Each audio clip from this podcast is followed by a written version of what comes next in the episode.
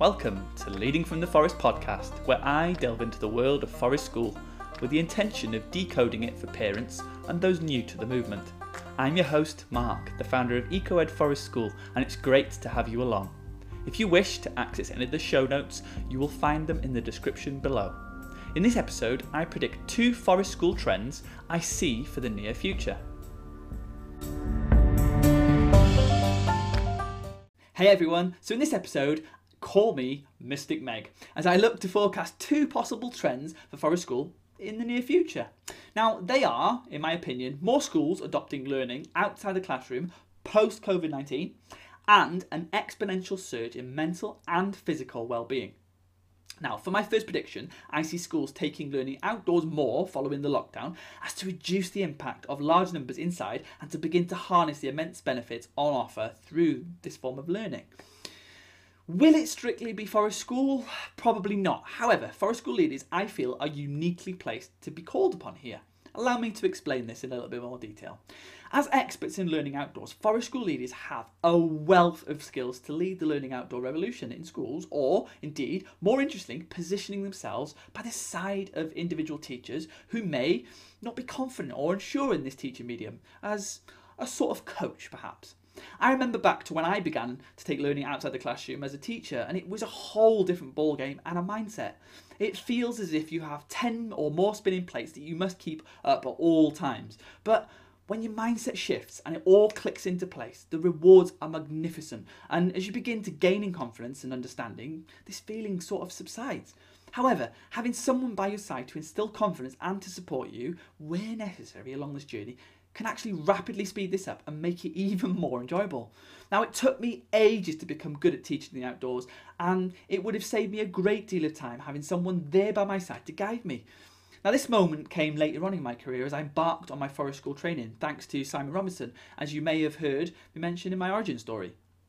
But now, adding to the fact that in September there may undoubtedly be, perhaps be newly qualified or recently qualified teachers entering or who are already in the profession that are going to receive what can probably only be described as a fire hydrant like of an awakening, attempting to juggle everything as a teacher that they must do and the likely possibility of teaching outside.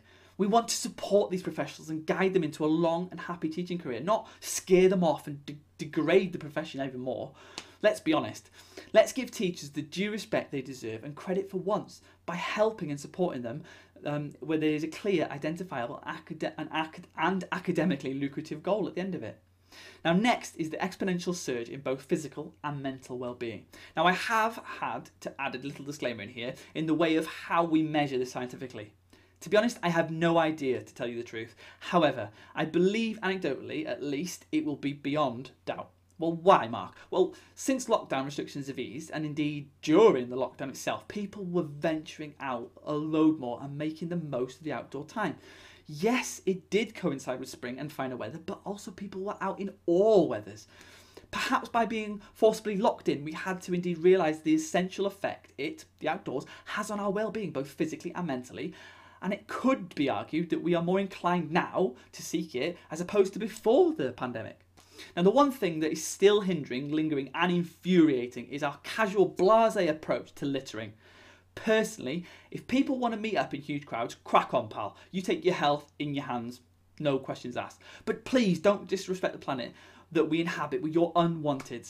It really just goes to show the fickle nature of a number of the British public who believe that they're entitled and indeed probably went about sharing some of the snaps of the water cleanliness at Blackpool and other such places with accompanying motivational captions as if they're a member of Greenpeace.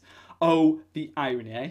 Educate yourself, pals, and do me a favour and actually give a damn about this planet little bit sidetracked there, but anyway. So, in the midst of my predictions, there is actually an offer in here for schools. Now, if you require a specialist to come in or remotely guide your staff members to excel at teaching outdoors, then give me a shout. I have a ready made program and an incredible offer waiting for you to seize with tons of added value. Now, we all need help at this different time, so why struggle finding the how when you've just found the who? Remember, you're just one prediction away.